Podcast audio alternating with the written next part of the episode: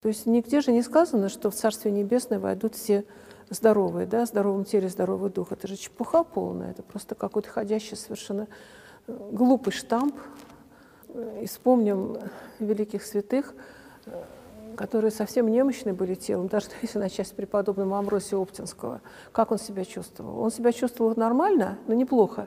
Если температура была в келье 17 градусов, а было печное отопление. Значит, э, понятно, да, что при печном отоплении 17 градусов было совсем недолго, а все остальное, все остальное время было ему плохо. Это не мешало ему стать великим святым и помогать десяткам тысяч людей стать на правильный путь. Сравнивать себя с преподобным Амносием – это не то, что дерзновенно, а как-то даже и неприлично, но все-таки э, должны же быть какие-то великие примеры на которые мы ориентируемся. Вы знаете, я вспомнила, что много лет назад, первые годы открылся Шамардинский монастырь, я приехала туда и поговорила э, с уже покойной игуменей Никоной. Я у нее тогда спросила, Машка, а сколько у вас сестер? Нас тогда совсем мало было, может быть, и 10 человек не было. Мне казалось, что все вокруг монастыря огромные, наш совсем маленький. И вот я спросила, сколько у вас сестер, Машка? Она говорит, у нас, так грустно-грустно говорит, 100 сестер, из них 10 работоспособных. Вот такая ситуация на Большом монастыре. И что? И ничего, это совершенно нормально. Почему? Потому что они жили по совету Амвросия Оптинского, который принимал всех, больных, немощных. Ну, понятно, что молитва по молитвам преподобного Амвросия все необходимое, все э, достодолжное этому монастырю посылалось, по молитвам Оптиной пустыни, всех святых, молящихся за Шамардинскую обитель.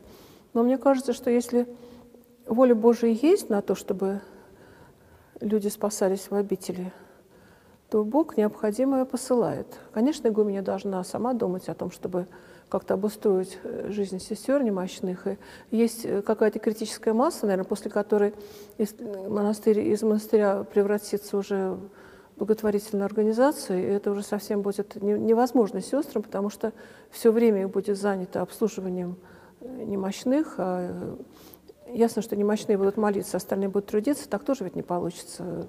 И не каждая сестра может э, целыми днями, бегая на послушание, э, сохранять э, правильное молитвенное устроение. То есть должна быть разумная мера во всем. Мы знаем монастыри, где почти все сестры немощные и уже пожилые, ну, как-то вот управляются так, что удается за ними ухаживать. И Господь посылает помощников в эту обитель. Но они все молятся, то есть совершаются не делают в монастыре, а это самая главная задача монастыря. И все эти бабушки стараются в любую погоду, пока ножки ходят, приходить в храм, не пропускать службы. Надо только понимать, что нам, вот тем, кто несет ответственность за всех сестер, что не получится тогда такого классического варианта, о котором мы мечтаем, что вот все встали, строим пошли на полуношницу, дружно вышли на послушание. Да нет, такого уже не будет, может быть, уже не будет никогда, потому что монахи последних времен, ну вот так по нашим наблюдениям, конечно, гораздо более слабые. И слава Богу, что они вообще еще есть. Ну, понятно, что мы-то все хотим исцеления – а знаете, интересно, вот первое время ну, мы постоянно лечим сестер, у нас есть свой врач, и действительно сестры ну, болеют практически все. Мы как-то к этому даже привыкли, это уже нормальное наше состояние.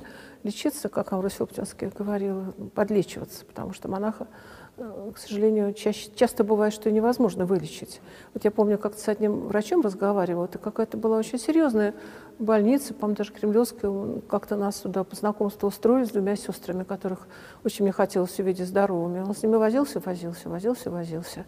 Вот. А потом позвал меня так тихонечко, говорит, матушка, ну вот что я могу сказать? Мы тут всех лечим. Мы всех лечим, а монахов вылечить не можем. То есть вот, наверное, воля Божия такая была, чтобы как, в какой-то степени эти болезни, эти болячки оставались. Как помните, сказано было апостолу Павлу, да, когда он хотел исцелиться от своей болезни, ему было сказано, да влейте благодать твоя, да, то есть дан тебе ангел сатанил измождение плоти, чтобы дух был спасен день суда. Может быть, и вот так. Хотя вот на нашей памяти есть несколько примеров, когда просто смертельно больные сестры чудесным образом исцелялись. Я думаю, что в каждом монастыре, ну, во многих, во всяком случае, есть такие примеры. Вот и они сейчас трудятся совершенно полноценно, и мы даже забываем, что вообще с ними было. Это просто были явные чудеса. Вот и одна, и вторая сестра. Их, ну, всему не должно было быть уже на этом свете. А они мои первые помощники с очень серьезными послушаниями. Так что и такое бывает в обители.